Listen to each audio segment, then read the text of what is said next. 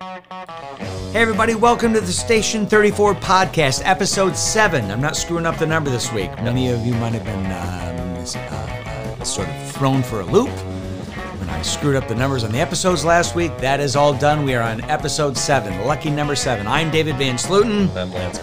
And uh, this is the uh, the podcast we put together to accompany Lance's company, Ladder 34. Uh, you can go to ladder34.com, check out everything we have uh, to offer there. We make products from decommissioned repurposed fire hose, very durable stuff. And uh, but we thought we want to start talking to people in the fire service from all over the country, all different aspects, coming from different angles, different types of departments, and today different ages as well, because a lot of the uh, people we've talked to up to this point have been, you know, our age or you know middle age. People have been in the fire service for a while, and we often talk to those folks about younger people coming into the fire service. So today we have a younger person coming into the fire service. We have Isaac Abdallah who is on the phone with us. Hi, Isaac. How's it going, Dave? Good. Now, now one of the reasons uh, we're very excited to have Isaac on is that Isaac works for the U.S. Forest Service, and he can go through what his history with them has been so far and wildland firefighting, which I think a lot of people find very interesting because we see these wildland fires on t- television, we watch people fighting them, but you don't really know the history or, or the the path those people have taken to get to those positions. So Isaac's going to be able to enlighten us on that. So Isaac, let's start off first of all talking about you, where you're from, and what started your interest in the forest in the fire service. All right. Yeah. First and foremost, thanks for having me. Really appreciate the you guys reaching out. Um, so my name's Ed California in the San Bernardino area. Um, so to answer your question, I, you know, the interest in fire service was um, actually kind of kind of random. Nobody in my family is, uh, you know, comes from the fire family. Uh, I have a distant uncle that I, you know, never talked to, but for the most part, nobody surrounding me was ever in the fire service. So um, I do remember walking to um, elementary school with my grandpa and just a big old red shiny engine from the Rialto Fire Department. Um, the guy in the back just waved at me and kind of just uh, gave me that thumbs up and a genuine smile. And after that, I was simply hooked. You yeah, know, it was just uh, something to chase and big red shiny engine and what's not to like about it, right? So, right. so that's how that's that's what sparked my interest. And then um, later on in high school, uh, I ran cross country through high school and college, but in high school, one of my cross country friends, they uh, um, their their dad was a battalion chief at uh, my local local city department, uh, city of Rancho Cucamonga, and uh, he was a chief. And he kind of I asked him at one of the races, like, hey, how do you you know how do you get into this? What's what's the deal with all this fire stuff? So he actually just uh, hooked me up with a ride along with one of the stations. Had a great day. Talked to the captain, really cool guy and uh, he pointed me in the direction of fire explorers. I was maybe 17, 16 and a half, 17, joining the fire explorer post in um, Rancho Cucamonga Fire, Fire District, and uh, just kind of stuck there for four or five years. Got a lot, a lot, a lot of experience uh, within, you know, explorer, uh, explorer programs, explorer run events. That really brought me out of the shell, and I got to do a lot of cool stuff and network with a lot of different people from surrounding agencies and surrounding departments. Um, and yeah, and then I ended up uh, through a couple of the firefighters that I met there at Rancho. Um, they told me about you know U.S. Forest Service, and they actually helped me get my apps in, told me what it's about, kind of put me through kind of like a training regimen, and ended up landing a job with the Forest Service. Well, let's back up for one second. I, I want people yeah. to know there's probably a lot of people out there who don't know exactly what the Explorer program is because Lance himself okay. was part of the Explorer program with the department that he's with, Cascade Township here in the Grand Rapids, Michigan area. But mm-hmm. it's it's it's a nationwide thing. But explain to people what the Explorer program is. Okay, so the Explorer program is basically a branch off of the Boy Scouts Association of America. It ranges from I've seen a couple different variations, but usually from age 15 up to 21. So basically, the way my department runs it is that you would come in as a recruit. They'll put you through about eight months of training, and that training includes, you know, fire safety, fire behavior, ladders, hose evolutions, you know, uh, ropes and knots, like we were talking about earlier, mm-hmm. and uh, different, you know, different, uh, different skills to learn if you were going to be riding on an engine. And then they put you through all these tests, kind of like a long-term academy, right? Right. Um, then at the end of the year, my department, what we do in my program is that we'll put you through a um, kind of a day long a day long test of like, okay, well, in the last eight months we covered 10 units. So on this specific day, we're going to test you on all these units, and um, if you pass all your units, you know, with within reason, you're going to be awarded a a badge. We call it a badge. Basically, gives you the ticket to ride on um, engines to be the auxiliary fourth man. Right? In my department, we run three three men. So you'd be the fourth man on an engine, able to run 12, 12 hour shifts or 24 hour shifts, however you'd like to, and be part of the crew. So um, across the at least my area, we have uh, maybe 15 to 20 different posts uh, within each department. So uh, there's a lot of different Explorer programs going around. Our next door neighbors, they they have their own Explorers, and you know it's just kind of like a big community of, you know, kids under the age of 21 uh, yeah. that are networking, working with each other, um, you know, going to school with each other. I, I went to the community college over here uh, locally, and uh, I met a couple explorers through fire classes. Okay. You know, just like, oh, hey, you're a explorer over there. I'm explorer over here. So it's a big, big, small community of you know kids under 21 that want to be into the fire service that are driving to end up on the big shiny red engine. Well, that's great, and I'm glad I'm glad you explained it because one of the things we we talk about when we talk about some of the people we've had, uh, some of the guests we've had mm-hmm. who've been in the fire service for a long time. One of the hardest things these days is to get people who want to be in the fire service, and yeah, and, mm-hmm. and and making people aware that there are explorer programs out there might somebody who might have an interest in it, you know, they know they can try and seek out their local explorer program and go right, through that uh-huh, way. So. Yeah, yeah. Mm-hmm. It's a great stepping stone. You know, you get that experience Absolutely. from when you're 14 to 21 if it's if it's not something that you want to necessarily do then you can you can step away from it but at least yeah um, at that age you know it's a pretty influential time to to be around the fire department and, and find mm-hmm. out what it's all about and how many teenagers yeah. know how to tie a clove hitch huh not a lot of them right if if that's if that. that'll get you the date then hey you try you try a clove yeah. hitch right Exactly. So, so then you said some of these guys at, at, at the fire station um, that you were working out of with the Explorer program introduced you to the uh, the Forest Service and you know helped you apply for that. So uh, let, let's go there next. You you, you apply for the Forest Service with what intentions, and we can talk about your goals with that. Um, you know, as the discussion moves along. But once you get in touch with the Forest Service, what happens from there? so yeah, I, I uh, networked my way over to you know thinking about going into the Forest Service, and there's a couple guys that had been hot shots or helitack crew members or you know uh, just regular you know hand crews that they pointed me in the direction, said that it might be something I'd like, and so you know I, I had already graduated uh, college with uh, my associate's degree in fire, had my EMT, and they're just like, hey, try it out. So I, I apply. Uh, it was a bunch of shotgun applications across the country, just kind of don't really doesn't really matter where I end up. I just want to be on a be on a crew. Mm-hmm.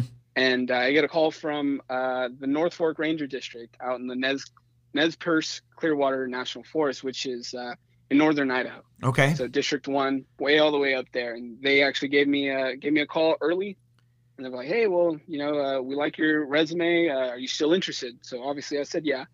Had a couple interviews and uh, with my captain, well, who would later be my captain, and um, yeah, she offered me the position within maybe two weeks of that initial phone call, and and from January, I think January I accepted the the position, and I would start in May. Okay. So it's just kind of the the all right, well, time to get in the best shape of my life and start training for it and getting ready. So yeah, that's and I ended up in northern Idaho. Well, let's let's explain to, yeah. let's explain to people because you talk about getting in the best shape of your life. Now, I have done. Yeah some research. Not that I, at, at 52 years old I had any intention of doing this, but just yeah. out of curiosity, what yeah. the physical requirements are to like be in a hotshot crew, and it is it is not easy. So explain to no, people what the physical requirements are. We'll we'll talk okay. about smoke jumpers in a little bit, but just to be on a hotshot crew, you've got you got to be in real good shape. You got to be built, yeah. yeah. Yeah, it's a uh, well, a little background. I, I mentioned earlier, I was a cross country runner all my all my youth. You know, from freshman year of high school to you know uh, my last year in college, I was a cross country runner. So I was a little little skinny dude. Mm-hmm. Um, coming off of that shape, I've learned a lot of different things of how to build muscle, how to keep in shape, how to run, how to train. Right. Yep. So um, I looked into it as well. Not really too familiar of like, okay, well, I know I need to get in shape, but do I just you know gain 40 pounds of straight muscle? Do I just go run 80 miles a week? What do I do?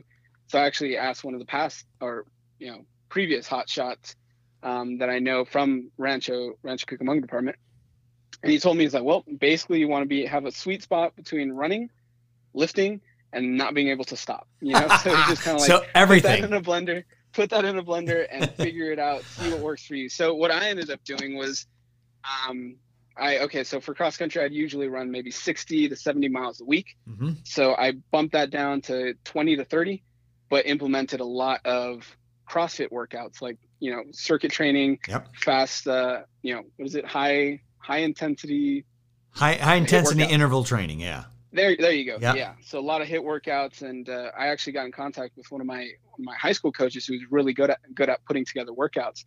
And I was like, "Hey, Coach Nelson, like, hey, do you mind helping me out?" So he'd pitch me a couple workouts that I'd just be doing on my own.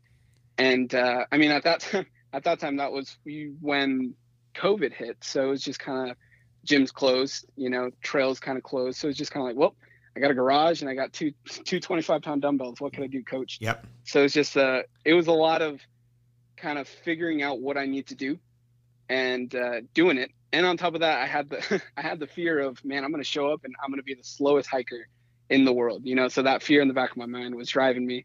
So yeah, it's just a, a combination of everything. Yeah, a combination of everything. So what is what specifically to become a hotshot crew member? What what is the physical agility test that you have to pass? I, I if I'm not mistaken, and please uh, uh, elaborate on it. Yeah, you, yeah. One of the things is you you have to. I believe it's you have to trek three miles with a pack on your back in like 45 minutes. Isn't that correct? Yes. Yeah. So um, that's the. I think that test comes from the actual federal U.S. Forest Service. So that goes for across uh, the board for hotshots, um, hand crews, engine crews, everybody. But yeah. Um, so the test is uh, three. You have to complete three miles with uh, a 45 pound pack within 45 minutes. so that's uh, now, yeah. uh, here's the funny thing.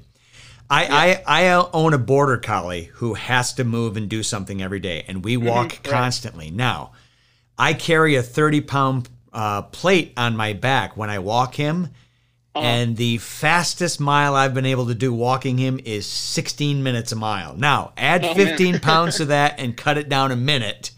And that's yeah. what you guys have to maintain. Going yeah, over yeah, all sorts of incredible terrain as well, right? Yeah, yeah, exactly. Yeah. Yeah. So it's a, it's pretty intense and that's that's like I was saying earlier that fear of like man, like I know I have to be doing that. so I need to get ready for that. I want to be that, you know, in two months, three months, yeah. whatever the case was. And is that a, yeah, is that an annual test that you have to pass that as while you're on the yeah, crew or yes. does that? So I, yes, I believe so. Last year, um, there was a guy who didn't do it because I don't know, some paperwork. I don't know. He didn't have to, but basically he did it anyways. Um, but yeah, it's usually your first day, second day on the crew. It's that pack test is what it's called. You have to do the pack test and uh, it's essentially a pass or fail. You know, if you yeah if you finish it in 25 minutes, it's a pass. If you finish it in 44 with 59 seconds, pass. But yeah. if not, then you know you fail and you lose your spot on the crew. Okay, it's cutthroat. It's man, so so do do you remember your time or no? I I think I hit like a 42. Okay. 42 if I'm not. You passed. From yeah. Oh, absolutely. Uh, and that's all that. That's, that's all, that, all that matters. That's all that matters. Yeah. yeah. yeah. So is is it a lot of uphill? Yeah. Was it a lot of uphill or or? So with this with this test, um, they recommend it to be flat on flat terrain. Okay. But um, the location that I was at, it was just you don't get very much of that. So it's kind of like a slight slight incline, you know, of of road. Mm-hmm. Um, but yeah, it was for the most part flat, and it was that that's what makes it easier. That's probably one of the easiest things that easiest tests. Yeah. PT tests that we had to do. Yeah, that one. That was one of the easiest? Yes. Yeah. yeah. Oh, goodness. Yeah. Here I here I am at 48 minutes with 15 pounds less and a border collie pulling me most of the way. So yeah, yeah, it's, it's a pretty pretty rough terrain. So pretty how much terrain. did you gain? You know, you talk about how you really have to have all three aspects. You got to have strength, you got to have cardio, you also have to have endurance. Coming out of college, um, coming out of college and, and running having run cross country what did you weigh and what do you weigh now yeah actually I, I, I like keeping track of that that's just been a personal you know thing i like to keep track of so my race weight was usually 160 161 when i was in i'm doing air quotes peak peak performance Which is um, which which for a runner like that, that's that's not runner, light. Yeah. You must be a pretty tall guy. I yeah, so I'm six six six eleven on a good day, or five eleven on a good day. I'm i was sorry. gonna say six eleven. Yeah, yeah, no, no, that's huge. I'm five eleven on a good day, so okay. and I'm a little stockier built for your typical runner, but yeah, it's usually around sixty. Okay. What one sixty, uh, pushing, and I was a so track runner. I was a miler. Okay. So it was kind of like you had to have a little more muscle. Um, so that was my peak performance weight, but I stopped running in December. January came around and I started building. So before I left um, California, which was early May, I I had to have gained maybe like 10, 11, 13 pounds, 175 ish. Okay. And the season went by and I came home weighing like one, almost pushing 190. Wow. So I was, I definitely built up a lot of muscle and, you know, a lot of fat just to keep on going. You know what I mean? Yeah. It's, uh, it was definitely a change. And it's funny. I look at pictures of myself before before leaving and coming back, it's like, yo, that was yeah. you know, was a different person, completely different person, you know. Yeah. So yeah, it's it's, it's very very physically demanding, and and your body will is a testament for that because you can walk in a stick and then come out, you know, shredded. Yeah. Or or bigger. Yeah. So, so well, yeah, it's, it's pretty tough. One thing I'm interested in also is is asking you what what is the daily routine of somebody who does what you do, and, and we'll talk about what you do now with the U.S. Forest Service, but you, you're not out. Obviously, fire season is approaching us, and, and you guys are going to mm-hmm. be busy. But when things aren't going on, when you're not out in the field, you know, uh, on a crew working fire, um, what are you guys doing on a daily basis to keep yourself prepped, keep yourself in shape? Take us through a day with someone who works for the U.S. Forest Service. Okay, on the on the off season you're talking about. Yes. To keep in shape. Okay, yeah. So, um, so let's take a, a week ago, for example, a regular Monday. Wake up. I usually wake up at seven, pushing seven thirty. Uh, I go for a run, either run or um, stationary bike ride. Mm-hmm. Uh, my runs are usually 30, 30 minutes, maybe if I'm feeling good, 45, squeeze in maybe four to six miles. Um, and then get home or get off the bike and do usually like an hour of weights. Uh, like I, like I was talking about earlier, more HIIT workouts just kind of get the heart rate elevated and get a good sweat going. Mm-hmm. Um, so that weights could either be, you know, um, you know, burpees, do a lot of burpees, a lot of uh, lunges with weights, without weights, jump squats, kind of just more explosive, explosive light stuff. Yep. But with high reps in order to and to mimic the, hey, I'm going to be working for eight hours today. You yep. know, let's just put it all out and stretch out eight hours worth of insane, you know, activity and squeeze it into 45 minutes of elevated work. Mm-hmm. So do that, and uh, uh, usually, usually just uh, finish up, kind of like get on the bike and kind of do a cool down, just to you know relax, get back to homeostasis. Um, and then another big thing that, to be honest, I struggle with um, diet. So yeah, it's kind of just okay. Oh. if I'm gonna go out to eat, instead of getting that nice double double burger and just maybe grab a wrap or if i'm really feeling like a burger get a single with extra lettuce no yeah. fries. So that's that's probably the biggest thing that i struggle with but i know i need to implement more and more. And uh, this year i've actually been a lot better. Uh, definitely seeing a lot more um, physical improvement uh, that goes hand in hand with my diet. So a lot of that um, a lot of working out. I usually go i usually go six days a week. Um, occasionally I'll take an extra day if I'm feeling, you know, super sore. I won't push it. Mm-hmm. Um, but yeah, it's just that that kind of routine. Mix what? your cardio in with your weights and yeah. toss in the uh, the ability to endure, right? Yeah, so, and, and yeah, nu- that's, that's, usually workout. Nutrition, it like you say, is huge because huge. I, huge. I mean, even though Lance and I, I just brought Lance and I. We just had a pizza special from a local chain here for lunch, nice. so middle of the nice. day. But, but yeah, there. I mean, because um, even in the day, you know, based on the workouts and stuff you do, and I'm sure, and we'll continue to go through what you do for the day, but I'm sure you're burning a ton of calories in a day. Yeah. Oh yeah. Absolutely. So okay. So what does what does nutrition look like? You know, what are you preparing for? I guess once you're active and in the field, what is nutrition like for you on in that category? Yeah. So honestly, and I don't mean to speak bad on anybody. It it sucks. It sucks when you're on a fire and. Uh, it, when you're on a fire working like for example 16 hour days getting getting back to fire camp and you know um, sleep in your eight hours, and you're up again, and then you have to go back into the field. So the way it works is, uh, if you're at a big big incident, uh, you'll wake up five forty five six, and they'll feed you breakfast. Usually that breakfast is eggs, bacon, slice of ham, bread. You know, so that's good. It's a good way to start your day.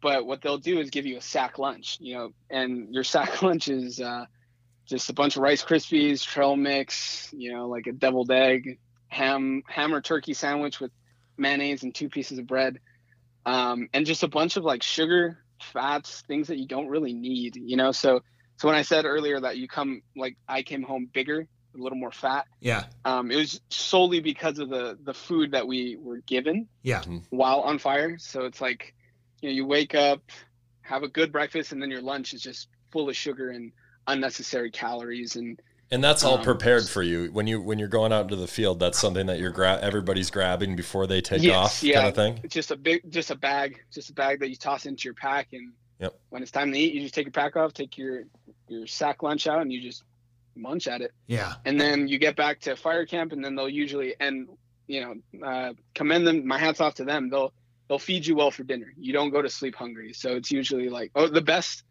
the best meal i've had at a fire camp after fire was steak dinner mashed potatoes corn Wow. Peas. Yeah, it was it was good, and not Yeah. not like a piece of meat. Like it was a good sized steak, and it was delicious. You know, Yep. so yeah, that that's usually how the nutrition goes uh, while on an incident. While on an incident. Okay. So so let's go back to you've done your workouts for the morning and everything in, in Mm-hmm. a day in the off season. What's happening then? Are you are you guys training? You doing uh, um, book learning? What, what what's happening next? Yeah. So so in my in my specific case, I'm going into aviation, and to be absolutely honest, I don't know very much about aviation. So so I, I try to try to study as much as I can, find uh, resources that I can pull from to to learn things before it's taught to me. You Yeah. know what I mean? Um, kind of go in with a base knowledge of okay, hey, I know everybody knows I don't know what I'm doing. I know what I'm, you know, I don't know what I'm doing, but I want to make sure that I can go in with a foundation of like, hey, I know this is this how this is how this works. Maybe we shouldn't do that because I read this. So just kind of like that's might be just a personal thing of like I don't want to go into a situation where I'm clueless, absolutely clueless. Right. So, so yeah, usually it's just kind of like a, uh take a take an hour, hour and a half of just like sit back, open your laptop, and just uh, see what you can find and read it, and uh, try to keep uh, keep up uh, all your skills. And on top of that, um, I'm an EMT, so I like to to study my my old EMT book every so often. I have all my files on my uh, on my laptop, so every so often I'll just be you know thinking like, hmm, let's see, let's put myself through a mental scenario. Yeah. You know, chainsaw accident. What do I do? What Right. do I as the the medical the medical medical responsible person? What do I do? And How do I overcome it? Well, so yeah, just stuff like that, just to keep skills tightened up. It's interesting you bring that up as far as the EMT stuff because Yeah. you know your first thought would think your th- first thought would be well you're fighting a wildland fire why would you need to, to fall back on any EMT skills well because it's a dangerous scenario and it's not Oh, it, absolutely. it's your coworkers it's the people on your crew that you, you may be having to tend to so that Mm-hmm. Yeah. EMT knowledge is going to be inc- incredibly helpful oh, it's golden ticket to anything. Yeah. really. Are the majority of the members on your crew? Or is does everybody have a medical background, or is that kind of a specific skill? It's more of a specific skill. Uh, my, the last crew I was on, there was my engine crew. It was ten people, twelve people. Okay. and two of us were EMTs. So that was kind of like a shy number. But going into uh, here in California on the Helitack crew, um, there is five of us, five of us out of 15, I believe. So it's uh, it's gonna be it's a lot better. Definitely, you know, relieves the load on on me and, uh, for example, one more EMT because last season it was kind of like, oh well, if anything happens, just talk to Isaac or Connor. They'll figure it out. It's like, oh, okay, cool, yeah, we'll figure it out. But this, but coming into this season, I, I feel a lot more comfortable in terms of like, hey, it's a we have a team of EMTs. Like, okay, you can take lead. I'll assist you. Somebody else will help out here. So we all have kind of like a common ground of what to do instead of two people scrambling to see what to do. Okay, now you mentioned a second ago that you are now part of. In fact, you told us earlier you actually just started Sunday, and uh, that you're still kind of being ramped up on the aviation aspect. But you are now part of a Helitack crew, Yeah. yeah which yeah, explain to people what exactly that is. So a Helitack crew is essentially um, firefighters deliver delivered firefighters via aviation. Mm-hmm. So um, let's say there's a fire on top of a really steep, you know, hill mountain, um, and it's a killer hike to get up to. So they'll dispatch the helicopter, local helicopter, if there is one, and uh, you know, depending on the size of the ship, you can deliver. I don't know, four to 15 different firefighters, mm-hmm. individual firefighters that you can drop them off at the top of the hill. They'll hike down to the fire and they'll start working Meanwhile, you know, other crews or other engines either arrive, make their way up, or um, you know, figure out what what's next. Okay. What's next of the operation. And on top of that, when when the helicopter does drop off or deliver the firefighters, they have the opportunity or the, even the capability of doing bucket drops. So they'll find a local source of water. Mm-hmm. They'll pick up, they'll drop their line of bucket, fill their bucket, come on over and drop water and just do rounds, okay. however long needed, however long necessary. Yeah. Okay. Now, I, I'm just gonna guess. Okay. When the when these plans are put into place, and they're going to take you know eh, eh, however many ten of you guys up to the top of a mountain to to, to sure. strategically attack a certain part of the fire, there I would assume there's a probably a pretty detailed plan in place, isn't there? Yeah, absolutely. Where just like any, just like any fire. Yeah. We're dropping you off now these are the these are the things we want to get accomplished. We're going to pick you back up at this time. Mm-hmm. Are those are those kind of things defined pretty? Yeah, yeah. For the most part, yes. So, um, so your priorities would be okay. Size it up either from the air or on the ground. Mm-hmm. See what you got working. Um, identify the hazards for you know the public and more importantly the crew, and just kind of see which what's the best mode of attack should we go direct and start digging line right in front of it? Should we go indirect and kind of retreat and start digging line over there and start waiting for it to to come to us, or should we we put fire on the ground to meet it and try to extinguish it via fire? So, mm-hmm. um, it's a lot of different ways to go about it, but yeah, it's essentially like that. Um, just so you go into it with a plan, but at the same time, once once you're up in the air, you know it kind of changes the perspective, giving you a bird's eye view so you kind exactly. you know kind of put those things together as as you're going into it and mm-hmm. formulate a plan seeing, from there. Seeing what you got, yeah, seeing what you got, and then changing your plan according to what you do have or what you've identified. And one thing you mentioned, so I want, I want to make sure listeners understand when you talk about you know digging a line and things like that. Um, mm-hmm. One of the major tactics for wildland firefighting is creating a fire line, which is basically mm-hmm. Create you know using shovels and whatever tools you guys have to create a line to take away the fuel to the fire so that people know that the fire is going to burn but if you can if you can create a line where the fuel is only going to go this far that's one of your major strategies correct yes yeah, yeah. it's kind of remove the uh, remove the fuel yep. before uh, the fire gets to the fuel okay so, yeah. so you started sunday mm-hmm. and we're coming into wildfire season which is is there yes. like an official kind of calendar date where they say hey this is when we're going to start really being uh, um, I just kind of ready. Is that? Yeah, yeah. Um, so I know uh, with most crews, especially hotshot crews, it's uh, they have their two week uh, two week criticals. So it's kind of like that two weeks of like, oh hey, welcome back. Let's uh, run you through all the courses, run you through all the tests, run you through all the training, and once you get your two week critical finished, you, um, like I said, my experience isn't on a hotshot crew, but you can go either nationally available or start working. Um, working in the meantime, there's a in the meantime when there's not a fire. Okay. So just be doing project work, cleaning up stuff, just waiting around for that big hit, and then once that big hit comes, you're you're running, you're going. Okay. What's that time? What do they give you for that? Like, if there's a if there's a big hit, what's what you know? You got to be ready in 24 hours. Is it a week? What's the? Yeah. So so on being on the engine, I, uh, you know, and it's funny you ask. We were nearly to the border of Canada, right? Mm-hmm. Um, we got a hit, um, a severity call in Arizona. So literally from the top to the top of the top of the country to the bottom. So yeah, um, they were popping fires like crazy. So they were asking, you know, extra resources. And at, at that time of the season, Idaho was still kind of raining, whereas Arizona was, you know, 115 dry conditions, Oof. not humid yeah, so they uh, requested one of our engines, and I was fortunate enough to go. So I think that call came in on Thursday at like eight o'clock, I want to say. And by 12 o'clock, we were on the road. Wow. Heading down. And we didn't show up until Friday night, I believe, Friday midday. Yeah. So it was just kind of like, a, hey, I mean, very short notice. The, yeah, that was very short notice. And it was, all right, get here when you can. You start on this day. So, Man. so that's, that was a fun one. That was a fun one. Now, within the U.S. Forest Service, Isaac, what, what yeah. are what, we talked a little bit um, before we started recording. Um, I know there's some other things you want to do in the fire service, but one thing you'd like to maybe try to accomplish within the U.S. Forest Service is becoming a smoke jumper. Yeah, yeah. Which, uh, for people listening, smoke jumpers are the people you see on television who uh, parachute into certain areas to be able to attack a fire a certain way.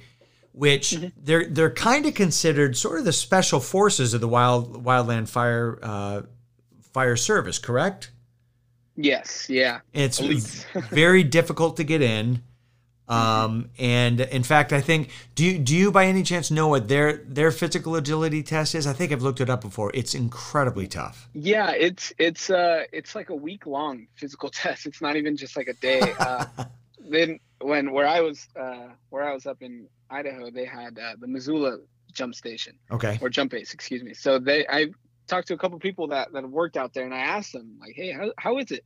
Like, "Oh, absolute hell, dude. Yeah. Absolute hell. Like yeah. you, they were on your butt the whole time. Like you practice falling all the time." And they'll like uh, they'll make you do a bunch, a bunch, a bunch of sit-ups. Just no, excuse me, not sit-ups, just pull-ups, just because they can. Yeah. And if you can't, well, you're out. Sorry, dude. Yeah. Try next year. You know, so it's uh, not too familiar with the exact structure of the of the physical test, but I know it's it's not easy to get in. Right, it's not easy to get in. And these these are crews that I mean, there may be uh, you know five or six of them on a plane, but they drop them off in different areas. And uh, I know just from the little research I've done about them, they basically have they're going in. I, obviously, uh, conditions can change, but they're they're on like a 48 hour timeline, right, where they're like being dropped yeah. in, and we will pick you back up here in 48 hours.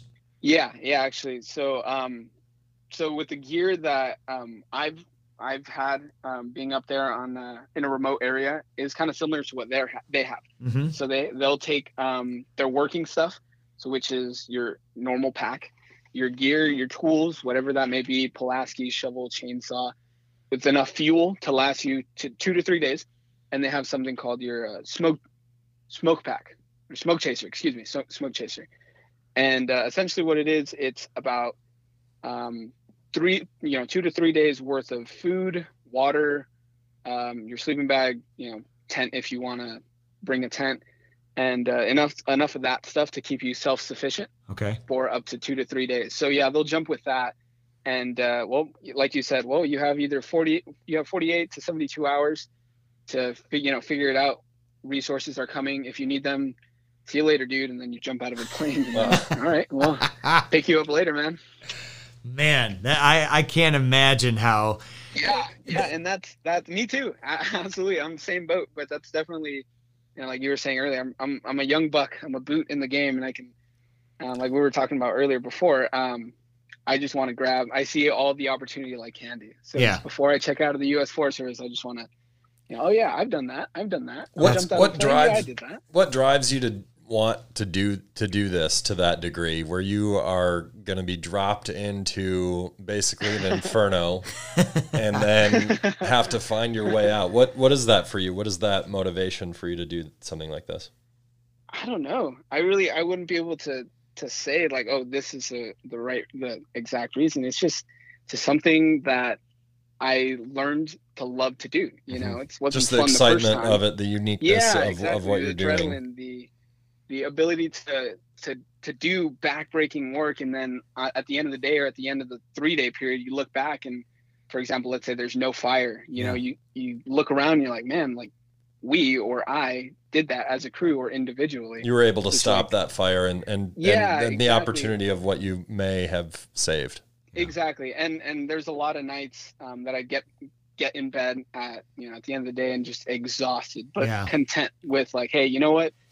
it sucked. We all sucked through it together. We embraced it. We drove through it, and we're back home. We're sleeping, and re you know rest again and get ready to do it again. Yep, the, and you can go to sleep happy. There's an incredible sense of gratification with something like Absolutely. that. I mean, because Absolutely. both, even though it's not wildland firefighting, both Lance and I work for pretty busy fire departments, mm-hmm. and there are there are nights I don't get any sleep because we run a ton right. of medicals yeah. and it's a it's a busy department and you drive home exhausted. But you're right, there's that feeling of gratification that I did something, I accomplished something, I helped some people, and uh, it, it, there's nothing like it. It's great. Absolutely. So yeah. So let's let's talk about you're 22 years old. You got your whole life ahead of you, kid. You got yeah. you got a long time ahead of you. As far as in the fire service, I know we talked about there's a lot of things you want to accomplish within the U.S. Forest Service, but beyond that, what ultimately would you like to end up doing in the fire service? So my goal, uh, the you know prize at the end of the finish line is to end up on a municipal department. Okay. Uh, preferably, preferably, if I can be picky, not picky, but if I can, uh, with my the local station, uh, Rancho Cucamonga Fire Protection District. Okay. They're the ones that you know they're the ones that brought me in as a you know 16 15 year old kid taught me the ways that they're the ones that made me fall in love with the, the with the fire service and what they stand for and how they work and the cohesiveness and with within the department and with the public.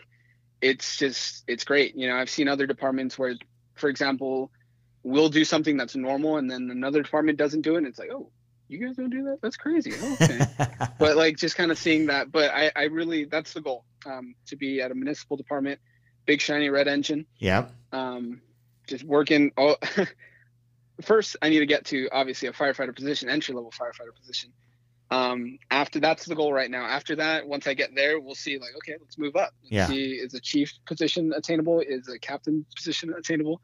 So, but right now it's just uh, hitting that firefighter position at a municipal. Well, I, we'll hit that when the time comes. But yeah, that's the goal. Well, I'm fairly confident that that's probably going to happen, given the fact that you're you're incredibly well spoken, driven Thank young you. man, and you've got uh, you've got obviously you know a lot of people at that fire department, having been there. I, I would uh, I can imagine there's probably not a lot a lot of people going, ah, you know what? I don't think Isaac's a good fit here. so you. appreciate that. But that's that is great. And, and, listen, you know, I'm thrilled that we had the chance to talk to you today because, like I said, we've talked to a lot of people so far on, on the uh, on the podcast. Most of yeah. them, you know, our age. You know, uh, Lance is a little younger than me, but you know, middle age who who talk about the the fire service and the case that it's getting tougher and tougher to get people to want to do this for a living. So to hear somebody like right. yourself who is so driven and, and loves the job and wants to just continue to grow and evolve with the job. It's it's really great to talk to you. So yeah, thank you. Appreciate that. Thank you. So Lance, do you have any uh, parting words for Isaac? No, I just think you know I think something that everybody can keep fresh in their mind is that simple wave and smile that Isaac got yeah. to turn you on to this, you know, really kind of sparked your interest along the way and to never forget that, you know, what, yeah. what value that may offer. Still, to, to the best of my knowledge, still the most trusted institution in this society. There we go. So yeah. there you go. So, well, Isaac Abdallah, thank you very much for being our guest on the Station 34 podcast. We wish you the best of luck with everything you're doing with the U.S. Forest Service and your career beyond that. And uh, we wish you the best. Stay safe out there. Stay in good shape. And uh, next time, let's go for sub 40 in the uh, in the hiking test. Yeah. Okay. thank you. Yeah. All right. Thanks, Isaac. Have a thank great you. day. You too. Thank you. Lance. Uh, smart kid. Smart kid. I, I feel like a loaf here, for yeah, gosh sakes. Yeah, we're gonna have to go for a run. Yeah, gonna, I'm gonna go. uh, we will not be doing the pizza lunch anytime no again more, soon. No more so. lunch specials. Yeah, well, what a wonderful guest, Isaac Abdallah, who's currently working for the for a helitack crew on the U.S. Forest Service. He's in San Bernardino, California. Um, wonderful to talk to somebody young like that who's got that kind of ambition, that sort of drive, and uh, learned a lot from him. That's so, great. Yep. So, folks, thanks so much for listening into episode seven of the Station 34 podcast. Again, Lance owns a company, Ladder 34. Go to ladder34.com. Check out all the stuff that we have to offer there. And uh, check for new episodes every Friday. Thanks so much. I'm David Van Sluten. And I'm Lance Corhorn. And we'll see you soon.